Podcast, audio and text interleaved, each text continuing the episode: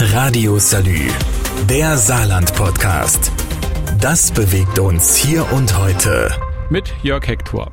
Heute ist der 4. April 2022. Heute Morgen haben wir bei uns im Sender diese Nachrichtenmeldung gesendet. Das Saarland aktuell.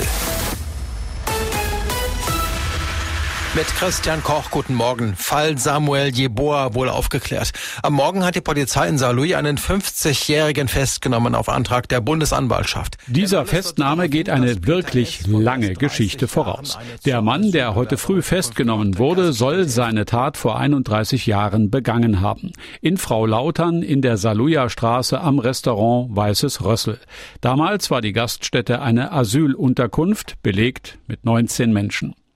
Der heute 50 Jahre alte Beschuldigte soll in der Nacht des 19. September 1991 gegen 3.30 Uhr den ersten Absatz der Holztreppe am Rössel angezündet haben.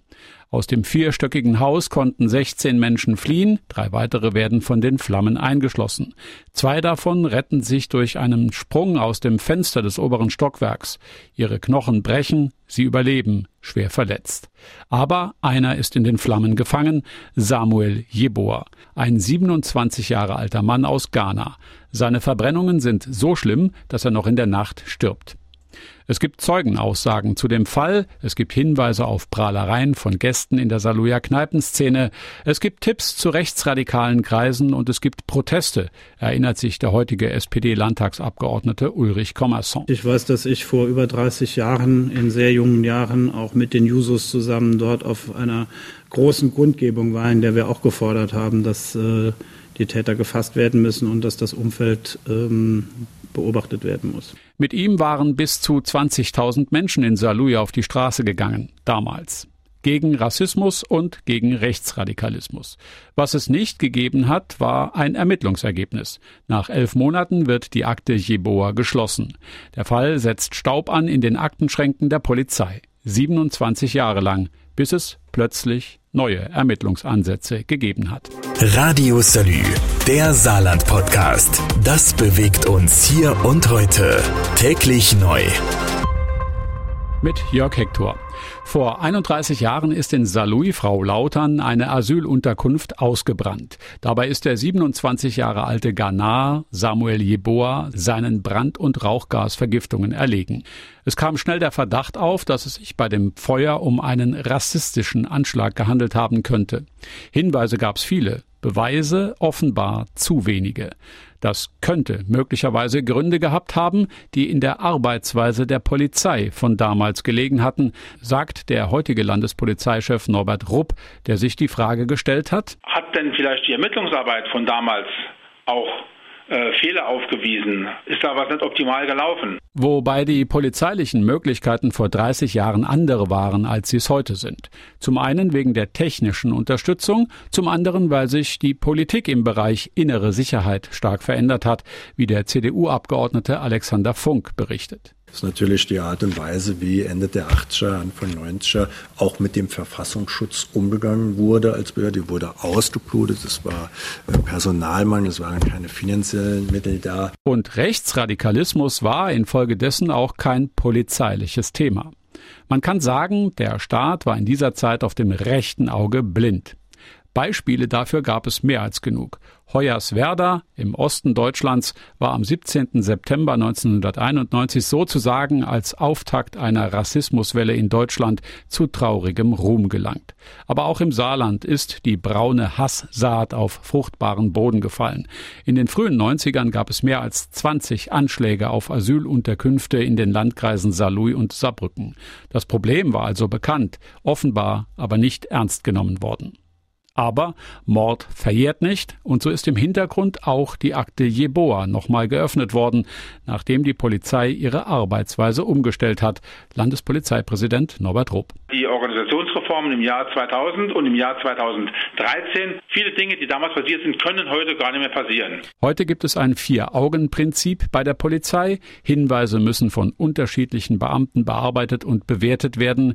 Informationen werden nicht einfach abgeheftet, sondern von einem Team überprüft und in ihrer Relevanz nachvollziehbar von Spezialisten eingeordnet. Und dennoch, es ist etwas schiefgegangen. zum Bedauern von Landespolizeipräsident Norbert Rupp. Ich entschuldige mich deshalb auch im Namen des Landespolizeipräsidiums dafür, dass offensichtlich auch Defizite in der damaligen Polizeiarbeit zur Einstellung der Ermittlungen geführt haben. Jetzt ist es im Grunde genommen unmöglich, dass so ermittelt wird, wie damals ermittelt wurde in einigen Teilen. So etwas darf sich nicht wiederholen.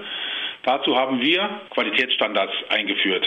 Gelöst ist der Fall allerdings noch nicht.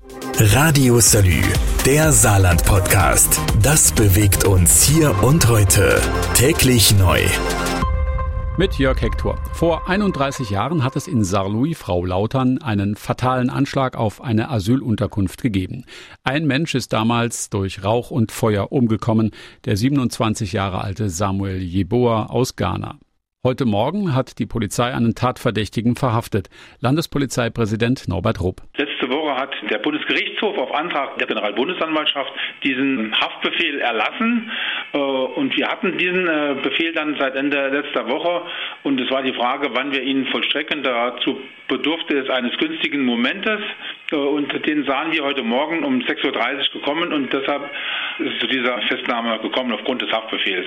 Dass es 31 Jahre gedauert hat bis zu diesem Moment, ist eine Geschichte, die mit vielen Dingen zu tun hat. Zuerst wohl damit, dass es damals offensichtlich keine politische Vorstellung davon gegeben hat, dass in Deutschland Rechtsradikale ihr Unwesen treiben.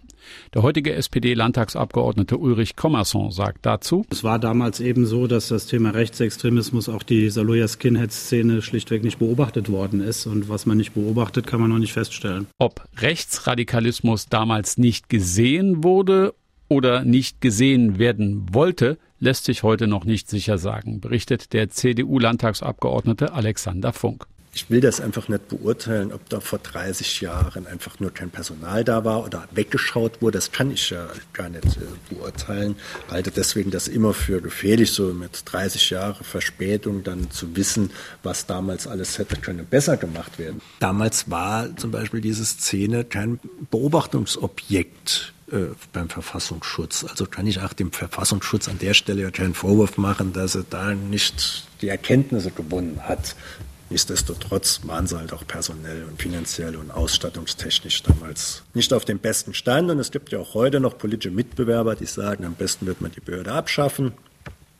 Das sieht die CDU nicht so sondern im Gegenteil, man muss sie vielleicht noch weiter stärken. Möglicherweise soll ein Termin vor dem Innenausschuss des Landtages diese Woche mehr Informationen und weitere Erkenntnisse bringen. Sicher ist, dass ein Berichterstatter zu den aktuellen Entwicklungen vortragen muss. Denn eines ist klar, der Fall Jeboa ist mit der Festnahme des 50-jährigen Verdächtigen aus Saarlouis heute noch nicht gelöst. Landespolizeipräsident Norbert Rupp. Als sich Ende 2019 eine neue Spur sozusagen ergeben hat, und in Anfang 2020 unsere Generalstaatsanwaltschaft äh, den Fall quasi abgegeben hat an die Generalbundesanwaltschaft, habe ich gleich auch eine Arbeitsgruppe Causa äh, eingerichtet mit dem Ziel, die internen Abläufe intensiv zu überprüfen. Wir sind ja noch nicht am Ende unserer Arbeit, die ruht jetzt im Moment sozusagen, bis das Verfahren abgeschlossen ist.